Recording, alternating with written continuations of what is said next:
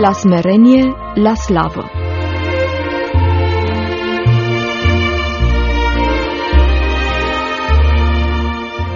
Stimați ascultători, bun găsit!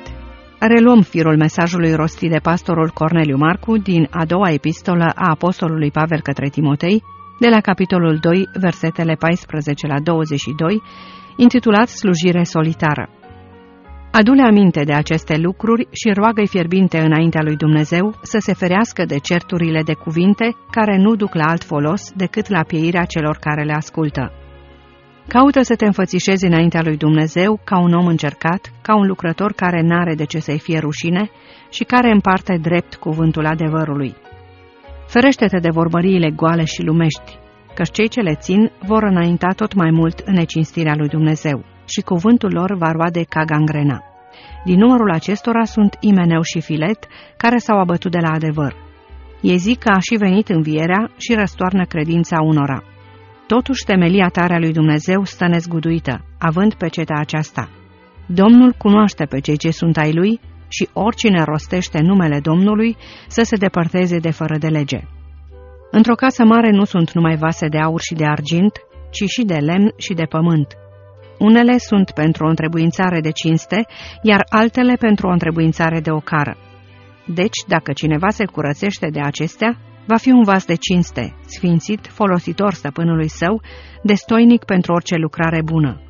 Vă dorim audiție plăcută și folositoare!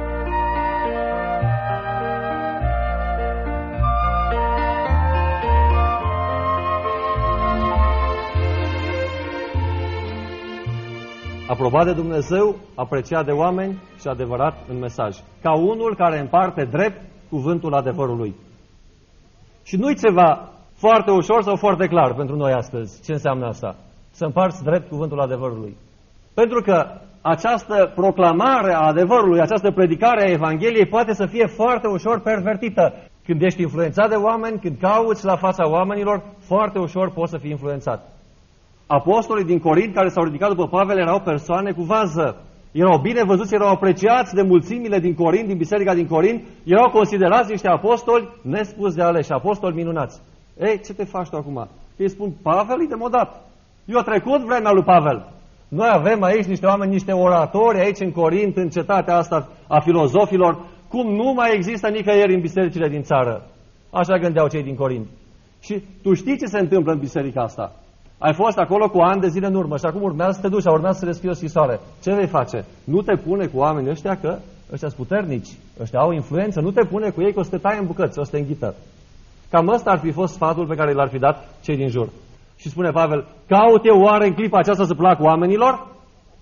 Caut eu oare la fața oamenilor în clipa aceasta? Dacă aș căuta să plac oamenilor, m-aș face vrăjmașul vostru. Dar pentru că, chiar dacă ați avea 10.000 de învățători în Hristos, nu aveți decât un părinte și decât un apostol, pentru că eu v-am născut în lanțurile mele, atunci apostolul Pavel consideră că trebuie să le spună adevărul, chiar dacă asta îl va face vrăjmașul lor. Asta înseamnă aprobat înaintea lui Dumnezeu, apreciat de oameni și adevărat în mesaj. Să predici adevărul cu orice preț să cumperi adevărul și să nu-l vinzi. Nu vinde adevărul pentru o poziție mai bună, nu vinde adevărul pentru o apreciere, nu vinde adevărul cu niciun preț. Pentru nimic în lume nu vinde adevărul. Că dacă ai vândut adevărul, te vinzi pe tine, de fapt. Nu mai există în tine nicio resursă și nicio sursă care să te sfințească și care să te pregătească și care să te determine să mergi înainte. Sfințește-i prin adevărul tău. Cuvântul tău este adevărul. Împarte drept cuvântul adevărului. Nu vinde adevărul și cu prețul suferinței și al prigoanei și cu prețul disprețului și cu orice preț cumpără adevărul, pentru că te așteaptă cu luna neprihănirii. Și aceasta este dată celor ce umblă și trăiesc în adevăr. A vinde adevărul înseamnă minciună, înseamnă compromis. Anania și Safira au vândut adevărul, nu l-au cumpărat. Dar adevărul era în Apostolul Petru, care cu niciun preț nu l-a vândut. Testul afirmării caracterului evlavios. Separare de eretici, separare de erezii, de învățături mincinoase. Separare de învățătorii mincinoși. Și găsiți mereu în Noul Testament acest cuvânt al separării. Versetele 16-18. Ferește-te de vorbările goale și lumești, de erezii. Ferește-te și de cei ce le țin, că cei ce le țin vor înainta tot mai mult în necinstirea lui Dumnezeu. Cuvântul lor va roade ca o cangrenă sunt Imeneu și Filet care s-au abătut de la adevăr. Ei zic că a venit învierea și răstoarnă credința multora. Erezia aceasta pe care au strecurat-o cei doi în biserica din Efes sau în alte biserici, asta se repetă cu multe alte forme în zilele noastre, legate de revenirea Domnului Isus Hristos, legate de evenimentele care urmează să se întâmple pe pământ. Înainte sau după revenirea Domnului Isus Hristos, înainte sau după răpirea bisericii, tot felul de teorii. Obosești în bibliotecă citind toate aceste teorii escatologice. Și nimic nu a produs mai multă dispută și mai multe lupte între creștini decât interpretările escatologice. Cum va fi răpită biserica? Cine va rămâne până după? Spun, în perioada asta mântuirea este prin lepădare de sine. Să se lepede de sine, să vină după mine să mă urmeze. Dar dacă n-ai putut să fii mântuit prin lepădare de sine, nu nimic. Vine perioada necazului, n-ai parte de răpire și atunci cine nu primește semnul fiare pe frunte sau pe mână va fi omorât. Și dacă n-ai putut să fii mântuit prin lepădare de sine și ai falimentat acum, poți să fii mântuit în timpul necazului prin jertfire de sine. Vedeți că și cuvintele le aranjează așa frumos și teologia toată, că să-ți dea speranță. Stai bine așa cum ești. Nu te neliniști prea tare. Nu te răscoli prea tare în situația în care ești. Stai liniștit, că mai există speranță, mai există șansă. Chiar crezi că un Dumnezeu așa de bun va arunca pe oameni în iad pentru eternitate? Crezi că Dumnezeu poate să privească la oameni cu se chinuie veșnic acolo? Și îl analizează pe Dumnezeu și analizează conceptele lui Dumnezeu și preceptele lui Dumnezeu, le analizează prin înțelegerea minții lui pervertită de păcat. Dacă mintea lui pervertită de păcat nu poate înțelege așa ceva, spune că nici nu există astfel de lucruri. Însă avertizările pe care Biblia le dă sunt foarte clare și fără echivoc. Separare de erezii și de eretici. Separarea asta merge până acolo încât se referă chiar și la mâncarea pe care o mănânci și la cuvintele pe care le spui. În ceea ce privește adevărul, să nu vinzi adevărul, cumpără-l, luptă pentru adevăr, proclamă adevărul, suferă împreună cu mine pentru adevăr, stai în lanțuri pentru adevăr dacă ai nevoie să fii în lanțuri. Și probabil că ați auzit la Arhiva Suferinței, autobiografia lui Iosif Țon. Cum a trecut toți anii aceia grei. Dar, în parte drept, cuvântul adevărului, suferă pentru adevăr. Au fost câțiva care au suferit, care n-au vândut adevărul, care l-au cumpărat. Cei mai mulți l-au vândut. Și n-au suferit. Cursa diavolului. Vinde. Fă compromis. Și nu vei avea de suferit. Încearcă să-ți salvezi viața, să scapi viața. O vei pierde. Acestea sunt cuvintele Mântuitorului. Cine vrea să scape viața, o va pierde. Că nu poți să ții viața în mâini, nu poți să-ți mântuiești viața singur. De aceea a venit Hristos ca să te mântuiască, El să te mântuiască. Dacă îți vei pierde viața sau alegi să-ți pierzi viața, o vei avea, o vei câștiga. Dacă o vei pierde acum, o ai pe cealaltă. Viața eternă. Și pentru asta a venit Hristos, nu pentru 30 de ani sau pentru 50 de ani. Asta înseamnă să știi în cine ai crezut. După cum este scris, din pricina ta suntem dați morți în fiecare zi, suntem ca niște oi trimise la tăiere. Asta este confirmarea, suferința, că viața mi este în pericol în fiecare zi, pentru că am ales să-mi pierd viața pentru Hristos. Am ales să spun adevărul, să cumpăr adevărul, să nu-l vin. Am ales să nu fac niciun fel de compromis. Să nu-mi fie rușine să mă ofer ca înaintea lui Dumnezeu, ca un lucrător încercat. Și spuneam, separarea merge până la limită, până la mâncarea pe care o mănânci.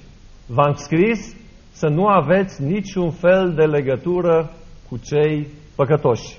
Nu m-am referit la necredincioși sau la păcătoșii lumii acesteia, că atunci ar trebui să ieșiți afară din lume.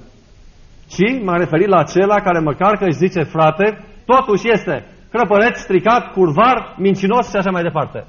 Cu un astfel de om nu trebuie nici să mâncați. Asta înseamnă separare. Pentru că mâncând și stând la masă cu el, ai părtășie, coinonia.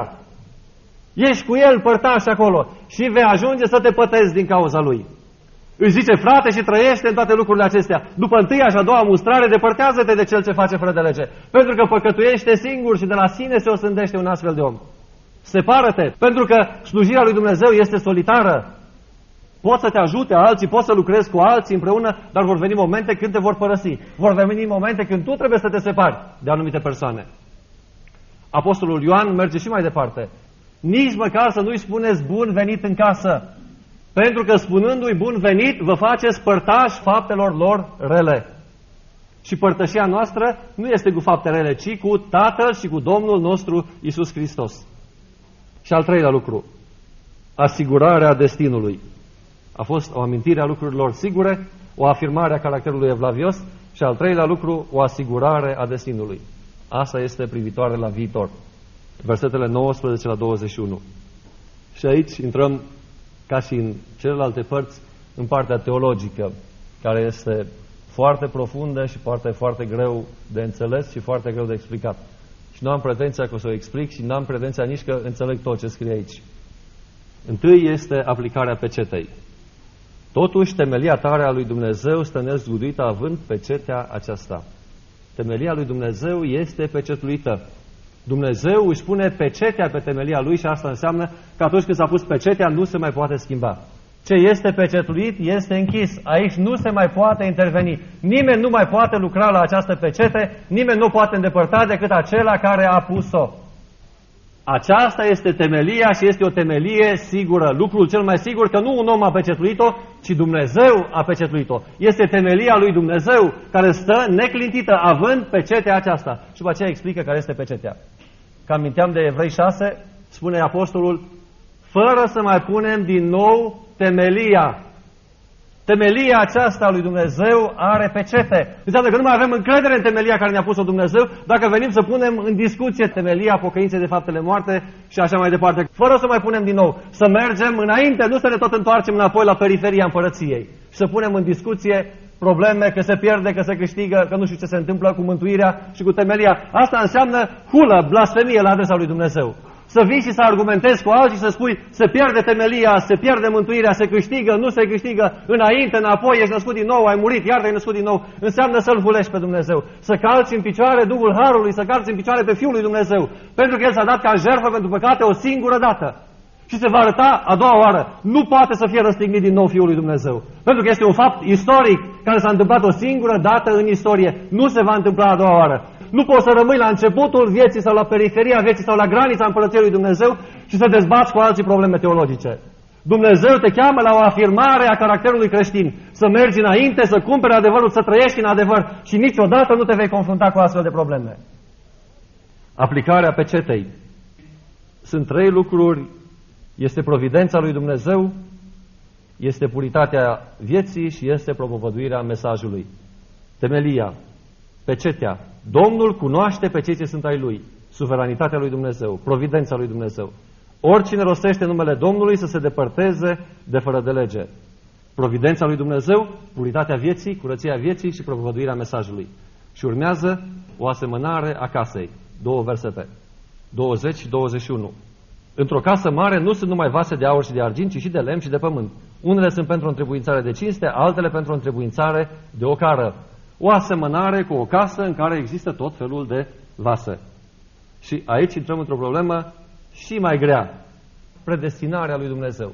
Într-o casă mare nu sunt numai vase de cinste, ci sunt și vase de lemn și de piatră. Unele pentru o întrebuințare de cinste, altele pentru o întrebuințare de ocară.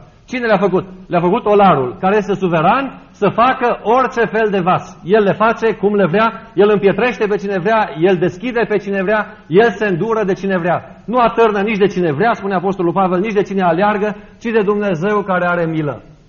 Dar noi nu știm care este alegerea lui Dumnezeu. Nu știm pe cine a ales Dumnezeu, pe cine a făcut un vas de cinste, care este un vas de ocară. În adins l-am ridicat pe faraon, un vas de ocară. Să-mi arăt puterea mea și mărăția mea în zei Egiptului și în poporul Egiptului. Și l-a împietrit Dumnezeu pe faraon să-și desfășoare mântuirea lui și lucrările lui cele mari. La aplicarea pecetei și la asemănarea casei urmează adăugarea responsabilității. Dacă ne-am oprit doar la asemănarea cu casa, cu vasele și predestinarea lui Dumnezeu, dacă ne-am oprit doar aici, am fi într-o mare încurcătură. Urmează adăugarea responsabilității. Ultimul verset, 21. Deci, dacă cineva se curățește de acestea, va fi un vas de cinste. Sfințit, folositor stăpânului său, destoinic pentru orice lucrare bună. Cum se poate întâmpla lucrul acesta? Cum dintr-un vas de ocară poți să devii un vas de cinste? Aici este cel mai mare miracol. Și aici intrăm într-un univers unde nu putem să explicăm absolut nimic, unde ne trezim în fața măreției lui Dumnezeu, în fața înțelepciunii lui Dumnezeu și unde putem doar să exclamăm entuziasmați sau copleșiți de înțelepciunea lui Dumnezeu, copleșiți de puterea și de autoritatea lui Dumnezeu, cum de s-a îndurat Dumnezeu de mine, care eram un vas de piatră sau un vas de lemn. Cum a făcut Dumnezeu din mine un vas de cinste? Nu pot niciodată să înțeleg lucrul acesta. Pentru că nu aveam niciun fel de merit. Pentru că nu meritam ca Dumnezeu să se uite spre mine. Nu știu cum s-a îndurat Dumnezeu de mine. Adevărat și cu totul vrednic de primit este cuvântul acesta. Hristos Iisus a murit pentru cei păcătoși, dintre care cel din tâi sunt eu. Cum s-a îndurat Dumnezeu de mine? Cum a hotărât Dumnezeu să-și descopere în mine, în delunga lui răbdare, bunătatea lui, credincioșia lui, dragostea lui? Nu știu, nu pot să explic asta. Dacă cineva se curățește de lucrurile acestea, va fi un vas de cinste. Dintr-un vas de ocară să faci un vas de cinste greu. Dintr-un vas nereușit să faci un vas bun, nu se mai poate. În casa olarului spune cum se întâmplă de multe ori cu vasul pe roata olarului, vasul n-a reușit. Și olarul l-a luat și l-a aruncat în spatele ușii. Acolo erau cioburile, spart în cioburi. Și olarul a făcut un altul cum i-a plăcut lui. Cine poate să facă din cioburi un vas? Dintr-un vas uscat, din cioburile sparte, dintr-o sticlă spartă, cine mai poate să facă o sticlă bună? Dintr-o cană spartă, cine mai poate să facă o cană bună? Numai le iei și le arunci la gunoi. Dar dacă ar fi tot așa lucruri și pe plan spiritual, ar însemna că Dumnezeu este ca noi, că Dumnezeu este limitat ca noi, că Dumnezeu este neputincios și că Dumnezeu falimentează în creația Lui. Dar este o adăugare a responsabilității. Dacă cineva se curățește de aceste lucruri, dacă vrea cineva să vină la mine, dacă vrea cineva să mă urmeze, dacă vrea cineva, alegerea liberă, predestinarea lui Dumnezeu și alegerea noastră. Cum lucrează amândouă împreună nu știm. Cum ne schimbă Dumnezeu dintr-un vas spart, care nu mai era bun de nimic și face din noi un vas de cinste, nu știm. Pentru că este miracolul lui Dumnezeu. Tot așa este cu oricine este născut din Duhul. Vântul suflă încotro vrea, îi auzi voietul, nu știi de unde vine, nici încotro merge. Tot așa este cu oricine este născut din Duhul. Și cum se poate face lucrul acesta, întreabă Nicodim. Nu putea să înțeleagă fruntaș al iudeilor, fariseu. Poate un om să intre în pântecele mame, să se nască încă o dată? Cum se poate? Tu ești învățătorul lui Israel și nu, nu înțelegi aceste lucruri? În concluzie, sfințirea determină slujirea. Vorbeam de slujire solitară, slujirea aceasta este determinată de sfințire. Dacă cineva se curățește de aceste lucruri, va fi un vas de cinste, folositor stăpânului său, destoinic pentru orice lucrare bună, pentru slujire. Sfințirea determină slujirea. Testul este separarea. Acesta este testul la care ne supune Dumnezeu pe toți. Spuneam la început că mesajul este personal, dureros de personal. Aplicația este personală și dureros de personală. Nimeni nu poate să aplice altuia. Fiecare își va aplica lui. Dacă cineva, dacă eu, mă curățesc de aceste lucruri, voi fi un vas de cinste, folositor stăpânului, destoinic pentru orice lucrare bună. În uh, versetul 16, unde spune, ferește-te de vorbările goale și lumești, și în versetul 21, dacă cineva se curățește de aceste lucruri, cuvântul care apare în versetul 21 pentru curățire apare o singură dată, încă o singură dată în Noul Testament. La 2 Corinteni 5 cu 7, în sensul de se desparte. Acolo spune, măturați aluatul cel vechi. Nu vă lăudați bine, nu știți că puțin aluat dospește toată plămădeala, măturați aluatul cel vechi. Cuvântul măturați și cuvântul de aici se curățește este același cuvânt în limba greacă și are sensul de a se despărți. Despărțiți-vă de aluatul cel vechi, asta înseamnă despărțiți-vă de firea veche, despărțiți-vă de păcatele în care ați trăit până acum, veniți-vă în fire și nu păcătuiți. Aici spune, dacă cineva se curățește de acestea, despărțire de păcătoși, separare de păcătoși, fiul omului s-a separat de păcătoși. Deși a fost în mijlocul păcătoșilor și le-a vestit Evanghelia și a stat cu ei la masă pentru ca ei să fie mântuiți. Și mulți au venit la el și au fost mântuiți dintre cei păcătoși, prietenul vameșilor și al păcătoșilor. Însă, cu cei care nu au hotărât să se întoarcă la Dumnezeu, cu cei care nu au făcut uz de voința, de alegerea pe care le-a dat Dumnezeu, cu farisei și cu cărturarii, Domnul nici n-a stat la masă. Ci din potrivă, i-a criticat și a condamnat înaintea tuturor. Dumnezeu ne cheamă la slujire pe toți, l-a chemat pe Pavel, l-a chemat pe Timotei, ne cheamă pe fiecare din noi. Dar să nu uităm că sfințirea determină slujirea. Să nu uităm că smerenia merge înaintea slavei. Să nu uităm că Dumnezeu dă har celor smeriți. Smerenia este legată de pocăință. Trezirea spirituală este legată de mărturisirea păcatelor. Apostolul le spune celor din Corint, din pricina aceasta sunt între voi mulți bolnavi și neputincioși și nu puțin dorm. Deci cei care dorm au nevoie de trezire. Dorm, din ce pricină? Iau parte la masa Domnului în chip nevrednic. Trăiesc în păcat, n-au măturat aluatul cel vechi. Din cauza asta, nu puțini, adică mulți dorm. Și pentru că mulți dorm, este nevoie de trezire spirituală. Acum nu ne mai place prea mult trezirea spirituală. Când am ajuns aici, la rădăcina problemei, nu ne mai place, ne place trezirea spirituală, pe lângă noi care suntem aici să mai vină încă mii și zeci de mii alții. Dar nu este asta, trezire spirituală se referă la biserică, nu se referă la oraș. Ei sunt morți, ei nu dorm. Aici sunt cei care dorm. Și aici spune Duhul Sfânt, trezește-te tu care dormi, soarele din morți și Hristos te va lumina. Când vorbim de trezire spirituală și vrem trezire spirituală, asta ne duce direct la mărturisirea păcatelor și la măturarea aluatului cel vechi. Altfel nu se întâmplă nimic.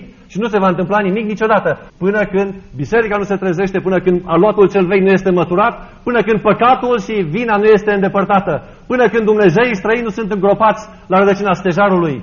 Dumnezeu i-a spus lui Iacov când s-a apropiat de Betel, curățiți-vă, spălați-vă hainele, mâine veți ajunge la Betel, acolo unde ți-a vorbit Dumnezeu cu mulți ani în urmă, unde ai spus, aici este poarta cerurilor, aici este casa lui Dumnezeu, aici. Aici ți-a vorbit Dumnezeu cu mulți ani în urmă. Aici e casa lui Dumnezeu. Când ai venit și te-ai întors la Dumnezeu, ai spus, aici sunt îngerii lui Dumnezeu. Aici este Dumnezeu prezent. Te-ai întors la Dumnezeu. Au trecut ani de zile. Și ai început să aduni și ai păstrat idolii în inimă. Iacov spune, scoateți afară Dumnezei străini. Au plecat cu Dumnezei străini de la Laban. Inclusiv soția lui Rahela avea Dumnezei străini. Au scos afară Dumnezei străini. I-au îngropat la rădăcina stejarului și și-au spălat hainele. Din nou, aplicația e foarte simplă, dar dureroasă. Și-au spălat hainele, măturați aluatul cel vechi. Dezbrăcați-vă de lucrurile firii vechi și îmbrăcați-vă cu lucrurile Duhului. Pentru că sunt lucruri potrivnice unii altora. Nu putem să facem tot ceea ce voim.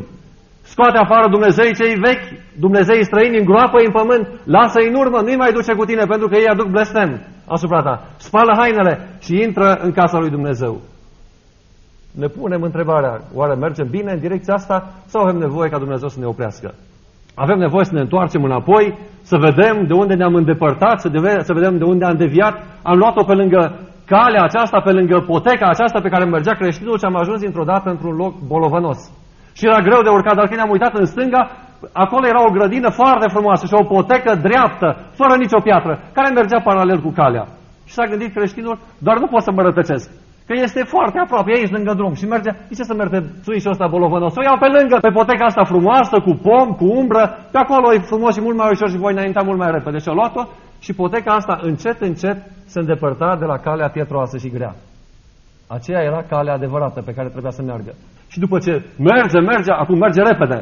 Acum nu se mai uită în dreapta și în stânga că e ușor de mers. Când a fost greu, atunci s-a uitat în stânga și în dreapta. Când a fost ușor, nu se mai uită nicăieri. Și nu se gândește atunci când e ușor, s-ar putea să merg pe un drum rău, pe un drum greșit. Numai când este greu, atunci se uită în stânga și în dreapta. Și când este greu, apostolul spune în evrei, să dăm la o parte păcatul și orice piedică și să alergăm cu stăruință în alergarea care ne stă înainte, să nu ne uităm în stânga și în dreapta sau înapoi. Și după ce merge așa, ca într-o lume nouă, pe poteca aceasta frumoasă, dintr-o dată își dă seama că unde-i cărarea aia mare? Unde-i calea pe care a mers la început? Că nu se mai vede, m-am rătăcit. Și a ajuns în țara uriașului deznădejde. Și sunt mulți astăzi care rătăcesc și mulți întemnițați în cetatea uriașului deznădejde, care nu mai au speranță, nu mai au siguranță, nu mai știu ce se întâmplă cu ei. Se pare că Dumnezeu nu mai vorbește astăzi, Dumnezeu nu mai răspunde, Dumnezeu nu mai lucrează astăzi. Am auzit la părinții noștri, în biserica primară s-au întâmplat lucruri deosebite, dar astăzi nu știm să se mai întâmple așa ceva. Greșeala nu este la Dumnezeu, greșeala nu e nici la biserica primară, nici la Duhul lui Dumnezeu, nici în pecetea lui Dumnezeu, ci greșeala este la noi. Curăția, sfințirea determină slujirea. Timpul acesta aș vrea să fie o ocazie de meditație pentru noi toți, indiferent care ar fi prețul. Cel puțin, în ce mă privește, sunt gata să plătesc orice preț pentru că nu vreau să merg nici măcar un pas mai departe, dacă nu aș fi sigur că acesta este drumul pe care vrea Dumnezeu să merg. Chiar dacă îți pare drumul ușor și frumos și prin livadă cu pomi înfloriți, oprește-te, meditează și puneți întrebarea, oare n-am cumva o minciună în mână? Dacă nu ai siguranța de care ți-am vorbit până acum, dacă nu poți să te identifici cu ceea ce a scris Apostolul Pavel lui Timotei și cu ceea ce ne scrie și nouă, avem nevoie de oprire, de meditație, de reevaluare și avem nevoie de hotărâre nouă înaintea lui Dumnezeu. Dacă sunt persoane care nu-L cunosc pe Dumnezeu, dacă sunt aici persoane pentru care mesajul acesta poate ar părea ceva străin și normal să pare ceva străin, vreau să le spun că pot să câștige mai mult decât au câștigat unii din cei prezenți aici în zeci de ani. Care nu și-au întărit chemarea, care nu și-au întărit alegerea, care au avut parte de o convertire superficială, care nu știu exact ce se întâmplă cu ei nici la ora aceasta, care sunt într-o temniță undeva în deznădejde, în suferință, în boală, în somn. Astăzi poți să câștigi mai mult decât mulți alții care n-au câștigat nimic în zeci de ani. Astăzi poți să te întorci la Dumnezeu, să primești mântuirea pe care ți-o oferă Dumnezeu gratuit. Lucrul cel mai valoros din univers Dumnezeu ți-l oferă pe gratis, că n-ai putea să plătești absolut nimic pentru el. Dar l-a costat pe Dumnezeu prețul maxim, sângele Domnului Isus Hristos. El a murit pentru ca tu să ai viață și pentru ca eu să am viață. A murit pentru ca să ne ofere un destin glorios. A murit pentru noi, pentru ca noi care trăim să nu mai trăim pentru noi înșine, ci pentru Cel ce a murit și a înviat pentru noi. Poți să fii eliberat din deznădejde, din depresie, din lipsa de perspectivă, poți să fie eliberat din păcat, poți să fie eliberat din blestem, poți să începi astăzi o viață complet nouă cu Dumnezeu. Poți să experimentezi astăzi ce am spus înainte. Dintr-un vas part din care credea că nu, mai, nu se mai poate face nimic, din care toți cei din jur ți-au spus că nu mai ești bun de nimic și nu se mai poate face nimic, vei vedea cum Dumnezeu face un vas de cinste. Vei descoperi că din nefolositor vei deveni onisim, care este folositor. Vei observa faptul că nimeni nu avea nevoie de tine, de acum Dumnezeu are nevoie de tine. Pentru că Dumnezeu are de, nevoie de tine, mulți alții vor avea nevoie de tine, vei putea să încurajezi pe mulți alții. Întâlnirea cu Dumnezeu, intervenția lui Dumnezeu în viața ta schimbă viața radical. Îți schimbă viața în toate domeniile și vei descoperi că viața poate să înceapă și la 50 de ani, și la 55 de ani. Cum a descoperit și Rockefeller. Prin boala prin care a trecut unul dintre cei mai mari magnazi în America, o boală necunoscută care îi curma zilele să o scape pe picioare, când s-a întors la Dumnezeu la sfatul unei bătrâne. Oricine poate să lucreze. Încearcă cu Isus. Ai încercat cu toți medici, ai încercat cu toți banii pe care ai avut. Încearcă și cu Isus. Dar cum să încerc cu Isus? Și atunci femeia i-a spus câteva cuvinte. Roagă-te, El e Dumnezeu, El este Creatorul. El vrea să trăiești veșnic, nu 50 de ani, nu 50. Ai atâția bani. Fă ceva pentru nenorociții lumii. Începe și fă niște orfelinate, fă niște spitale. Ajută-i pe cei care nu au bani, care nu pot să se trateze. Și a început să construiască orfelinate. Că ce să fac? Oricum voi muri și banii toți se vor duce. N-am nimic de pierdut și a făcut socoteala. Și în măsura în care a început să lucreze pentru alții, să se jertfească pentru alții, Dumnezeu a început să lucreze în trupul lui. Și l-a vindecat complet și a trăit până pe la 94 sau 96 de ani. Viața a început la 55 de ani, nu cu miliardele din trecut, ci când a intervenit Domnul Isus Hristos în viața lui și încearcă cu Isus.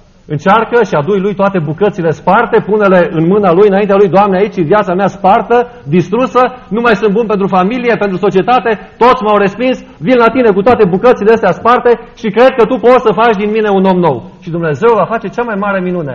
Vei experimenta viață veșnică, bucurie, siguranță, ceea ce n-ai putut să-ți imaginezi niciodată până acum.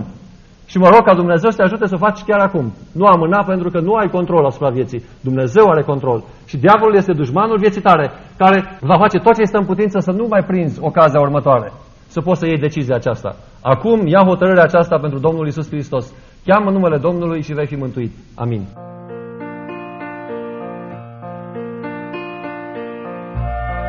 A vorbit pastorul Marcu Corneliu din a doua epistolă a apostolului Pavel către Timotei, capitolul 2, versetele 14 la 22, mesaj intitulat Slujire solitară. Vom continua, dragi ascultători, acest ciclu de predici și săptămâna viitoare din ultimele versete ale capitolului 2. Până atunci, numai bine și binecuvântarea lui Dumnezeu să vă însoțească. De la smerenie la slavă